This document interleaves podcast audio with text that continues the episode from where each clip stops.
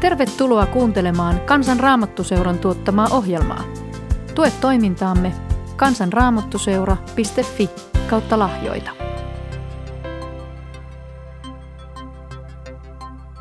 Tervetuloa Esterin seuraan Suusan kuninkaan hoviin. Esterin tarina jatkuu näin. Kolmantena päivänä Ester pukeutui kuninkaalliseen asuunsa, meni kuninkaan palatsin sisäpihaan ja jäi seisomaan valtaistuinsalin oviaukon kohdalle. Kuningas istui valtaistuinsalissa kuninkaallisella valtaistuimellaan vastapäätä oviaukkoa. Kun kuningas huomasi kuningattaren seisovan pihassa, hän heltyi ja osoitti Esteriä kultavaltikalla, joka hänellä oli kädessään. Ester astui kuninkaan eteen ja kosketti valtikan päätä. Sitten kuningas kysyi häneltä, mikä sinun mieltäsi painaa, kuningatar Ester? Mitä sinä minulta toivot? Vaikka pyytäisit puolta valtakuntaa, saat sen.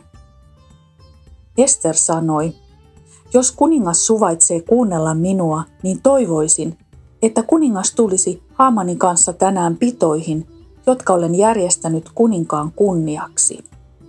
Kuningas sanoi, hakekaa Haaman kiireesti tänne, jotta Esterin toive voidaan toteuttaa. Sitten kuningas ja Haaman menivät Esterin järjestämiin pitoihin. Sinä päivänä Haaman lähti pois iloisena ja hyvillään. Mutta kun hän näki Mordokain kuninkaan hovissa, eikä tämä noussut osoittamaan hänelle kunnioitustaan, hän raivostui. Hän kuitenkin hillitsi itsensä ja meni kotiinsa. Sitten hän kutsui luokseen ystäviään ja vaimonsa Seresin. Hän kehuskeli heille suurta rikkauttaan ja poikiensa lukumäärää sekä sitä, että kuningas oli ylentänyt hänet ja korottanut hänet kaikkien ruhtinaiden ja virkamiesten yläpuolelle. Haaman sanoi vielä, minä olen sitä paitsi ainoa, joka sai tulla kuninkaan kanssa kuningatar Esterin järjestämiin pitoihin. Ja hän on huomiseksikin kutsunut minut kuninkaan kanssa luokseen. Mutta tämäkään ei tuota minulle iloa niin kauan kuin joudun näkemään hovissa juutalaisen Mordokain. Silloin hänen vaimonsa Seres ja kaikki hänen ystävänsä sanoivat hänelle, anna pystyttää 50 kyynärää korkea hirsipuu ja pyydä huomisaamuna kuninkaalta, että Mordokai hirtetään siihen. Sitten voit iloisella mielellä mennä kuninkaan kanssa pitoihin. Haamanista se oli hyvä neuvo, ja hän antoi pystyttää hirsipuun. Esterin kirjan ensimmäisessä osassa saimme seurata jännittävää tarinaa siitä, kuinka tavallisesta juutalaistytöstä Esteristä tuli kuningatar kuninkaan hoviin. Hänen kasvatti isänsä Mordokain kehoituksesta. Ester salaa syntyperänsä, mutta kun koko juutalaista kansaa uhkaa tuho, vetoaa Mordokai Esteriin, että tämä oman henkensä uhallakin käyttäisi kuningattaren asemaa hyväkseen ja yrittäisi näin pelastaa juutalaiset. Tarina jatkuu näin. Sinä iltana kuningas ei saanut unta silmiinsä, ja niin hän käski tuoda aikakirjansa, viralliset muistiinpanonsa ja luetti niitä itselleen. Yhdessä niistä oli maininta, että Mordokai oli ilmoittanut Piktanin ja Teresin kuninkaan yksityishuoneita partioivien eunukkien vaanineen tilaisuutta tappaakseen kuninkaan. Kuningas kysyi, millaisen palkinnon tai ylennyksen Mordokai siitä sai. Kuningasta palvelevat hoviherrat vastasivat, hän ei saanut mitään. Kuningas kysyi, kuka on palatsin pihassa? Haaman oli juuri tullut palatsin ulkopihaan puhuakseen kuninkaalle Mordokain hirttämisestä siihen puuhun, joka oli hänen varalleen pystytetty. Hoviherrat sanoivat kuninkaalle, Haaman on pihassa. Kuningas sanoi, tulkoon tänne. Haamanin tultua kuningas kysyi häneltä, millaisen kunniaosoituksen kuningas voi suoda miehelle, jonka hän haluaa palkita. Haman ajatteli, kenetpä muun kuningas haluaisi palkita kuin minut. Ja hän vastasi kuninkaalle, sille miehelle, jonka kuningas haluaa palkita, tuotakoon kuninkaallinen puku, jota kuningas itse on käyttänyt, ja hevonen, joka on tullut kuninkaalla ratsuna ja saanut kantaa kuninkaallista töyhtöä. Joku korkea ylimys tuokoon hänelle puvun ja hevosen, ja se mies, jonka kuningas haluaa palkita, puettakoon siihen pukuun, häntä kuljetettakoon ratsain pitkin kaupungin katuja, ja hänen edellään huudettakoon. Näin palkitaan mies, jolle kuningas tahtoo osoittaa kunnioitusta. Kuningas sanoi Haamanille, hae kiireesti puku ja hevonen, niin kuin sanoit, ja tee kaikki tämä juutalaiselle Mordokaille, joka palvelee hovissani. Äläkä laiminlyö mitään siitä, mitä sanoit. Haaman otti puvun ja hevosen, puki Mordokain, auttoi hänet ratsaille, talutti hänen hevostaan pitkin kaupungin katuja ja huusi hänen edellään. Näin palkitaan mies, jolle kuningas tahtoo osoittaa kunnioitusta. Sitten Mordokai palasi kuninkaan hoviin, mutta Haaman kiiruhti kotiinsa harmissaan ja nöyryytettynä. Hän kertoi vaimolleen Seresille ja ystävilleen, miten hänen oli käynyt, ja hänen viisaat ystävänsä ja hänen vaimonsa Seres sanoivat hänelle, jos kerran tuo Mordokai joka nyt on pääsemässä sinusta voitolle, on juutalaista sukua, niin silloin et voi hänelle mitään, vaan kärsit perinpohjaisen tappion. Vielä heidän puhuessaan tulivat kuninkaan eunukit saattamaan Haaman ja kiireesti kuningatar Esterin pitoihin. Kuningas ja Haaman menivät kuningatar Esterin pitoihin. Nyt toisena pitopäivänä Viiniä juotaessa kuningas kysyi jälleen Esteriltä, mitä haluat saada kuningatar Ester? Saat kaiken mitä haluat, vaikka pyytäisit puolta valtakuntaa, saat sen. Kuningatar Ester sanoi, jos olen sinulle mieluinen kuningas, ja jos niin suvaitset, anna minun pitää henkeni ja salli kansani elää sillä sitä minä pyydän ja toivon. Minut ja kansani on myyty tuhottavaksi, tapettavaksi ja hävitettäväksi. Jos meidät olisi myyty orjiksi, en olisi mitään sanonutkaan, sillä sellainen tapahtuma ei olisi aiheuttanut kuninkaalle vahinkoa. Kuningas kysyi kuningatar Esteriltä, Kuka aikoo tehdä tuollaista? Missä hän on? Ester vastasi, se vainooja ja vihollinen on tuo paha Haaman. Haaman alkoi vavista pelosta kuninkaan ja kuningattaren edessä.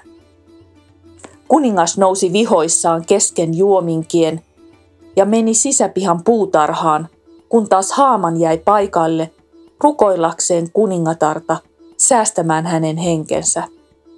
Sillä hän käsitti, että kuningas oli jo päättänyt hänen kohtalostaan. Kun kuningas palasi sisäpihan puutarhasta pitosaliin, Haaman oli juuri vaipunut sohvalle, jolla kuningatar Ester lepäsi. Silloin kuningas sanoi, Yritätkö sinä tehdä väkivaltaa kuningattarelle minun läsnä ollessani? Tuskin oli kuningas saanut tämän sanotuksi, kun palvelijat jo peittivät Haamanin kasvot.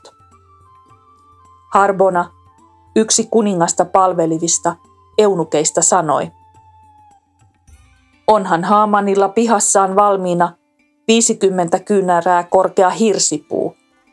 Sen hän pystytti Mordokaita varten, joka kerran teki kuninkaalle suuren palveluksen. Kuningas sanoi, hirttäkää Haaman siihen. Vasta kun Haaman oli ripustettu hirsipuuhun, jonka hän oli pystyttänyt Mordokaita varten, lauhtui kuninkaan viha. Jokainen meistä varmaan tietää tutun sananlaskun, ylpeys käy lankeemuksen edellä. Jotain ikiaikaista tässä tarinassa on, joka puhuttelee meidän sydämiä. Paha saa palkkansa ja hyvyys ja rohkeus ja uskollisuus palkitaan. Mutta valitettavasti myös se raadollinen inhimillisyys, joka tässä raamatun kertomuksessa tulee esiin, on monelle meistä tuttua.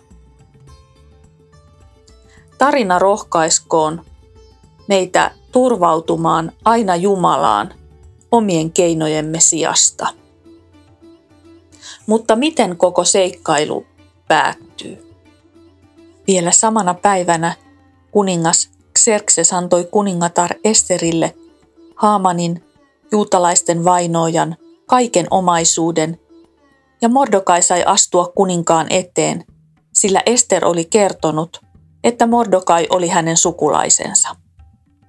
Kuningas oli ottanut sinettisormuksensa Haamanilta takaisin ja nyt hän antoi sen Mordokaille.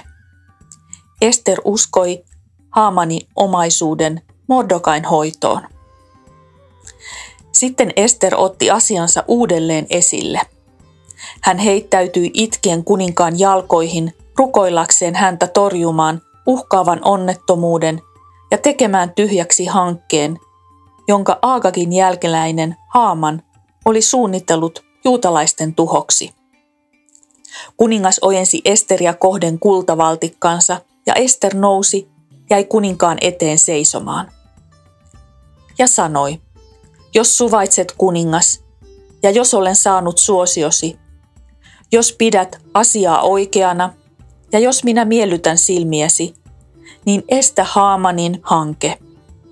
Anna laatia peruutus niille kirjeille, jotka hän lähetti hävittääkseen juutalaiset kaikista kuninkaan maakunnista. Kuinka minä jaksaisin katsella kansaani kohtaavaa onnettomuutta – kuinka jaksaisin nähdä sukukuntani tuhon. Silloin kuningas Xerxes sanoi kuningatar Esterille ja juutalaiselle Mordokaille. Minä olen jo antanut Haamanin omaisuuden Esterille, ja Haaman itse joutui hirsipuuhun, koska halusi tappaa juutalaiset. Kirjoittakaa nyt minun nimissäni uusi juutalaisia koskeva käsky oman mielenne mukaan ja vahvistakaa se kirje minun sinetilläni. Ja kuninkaan nimissä kirjoitettu ja hänen sinetillään vahvistettu käsky on peruuttamaton. Mordokai kirjoitutti kirjeet kuninkaan nimissä, vahvisti ne hänen sinetillään ja antoi ne vietäviksi pikaläheteille, joilla oli ratsuina kuninkaan tallien postihevoset. Kirjeissä kuningas antoi juutalaisille luvan kokoontua kaikissa niissä kaupungeissa, joissa heitä asui, ja puolustaa henkeään. He saivat yhden päivän aikana tuhota, tappaa ja hävittää jokaisen kansan tai maakunnan aseellisia joukkoja, jos nämä vainosivat heitä. Surmata vieläpä naisia ja lapsia sekä ryöstää vastustajiensa omaisuutta. Kaikissa kuningas Xerxeen maakunnissa. Se päivä oli 12 kuukauden Adarkuun 13. päivä. Tämän kirjeen jäljennös tuli julkaista lakina jokaisessa maakunnassa ja saattaa kaikkien kansojen tietoon, jotta juutalaiset voisivat valmistautua kostamaan sinä päivänä vihollisilleen. Heti kuninkaan käskyn saatuaan pikalähetit lähtivät kiireesti matkaan kuninkaallisilla hevosilla. Laki julkaistiin samaan aikaan myös Suusan kaupungissa. Mordokai lähti kuninkaan luota kuninkaallisessa puvussa, joka oli purppuravillaa ja valkoista pellavaa, päässään loistava kultainen otsaripa ja hartioillaan hieno pellavainen purppuraviitta. Ja Susan kaupungissa kaikuivat ilohuudot – Juutalaisille se oli valon ja ilon, riemun ja kunnian päivä. Ja joka ainoassa maakunnassa ja kaupungissa, kaikkialla minne kuninkaan käsky saapui, oli juutalaisilla ilo ja riemu, pidot ja juhlat. Monet maan muihin kansoihin kuuluvat halusivat käydä juutalaisista, sillä nyt he tunsivat pelkoa juutalaisia kohtaan. Kuningatar Ester, Abihailin tytär, kirjoitti kaikella arvovallallaan yhdessä juutalaisen Mordokain kanssa vielä uuden kirjeen, vahvistaakseen yleiseksi käytännöksi sen, mitä aikaisemmassa kirjeessä oli sanottu Puurim-juhlasta. Mordokai lähetti kirjeen Xerxeen valtakunnan 127 maakunnan kaikille juutalaisille rauhan ja ystävyyden toivotuksiin. Siinä velvoitettiin juutalaiset viettämään näitä puurin päiviä juutalaisen Mordokain ja kuningatar Esterin säätämänä määräaikana, ja niin kuin juutalaiset itsekin olivat säätäneet itselleen ja jälkeläisilleen. Lisäksi siinä oli määräyksiä juhlan aikana pidettävistä paastoista ja valittajaisista. Näitä puurimjuhlan viettoa koskevat määräykset vahvistettiin Esterin käskyllä ja kirjoitettiin kirjaan. Esterin kirja vanhassa testamentissa rohkaisee meitä luottamaan Jumalan mahdollisuuksiin kaikissa elämämme käänteissä. Jumala johdattaa kokonaisia kansakuntia ja yksittäistä ihmistä. Rukoillaan vielä yhdessä tähän loppuun. Kiitos taivaallinen Isä, että hallitset kaikkea tässä maailmankaikkeudessa. Kiitos, että pojassasi Jeesuksessa Kristuksessa olet lahjoittanut meille kaiken, mitä tarvitsemme. Poikasi tähden saamme syntimme anteeksi. Saamme omistaa Jeesuksessa kaikki taivaalliset aarteet. Ja sinä teet meistä taivaallisen kuninkaan poikia ja tyttäriä. Auta meitä rohkeasti elämään tämän kutsumuksen ja todellisuuden mukaan. Aamen.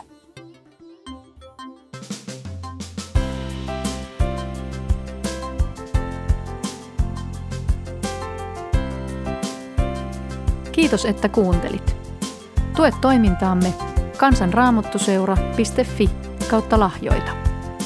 Siunausta päivääsi.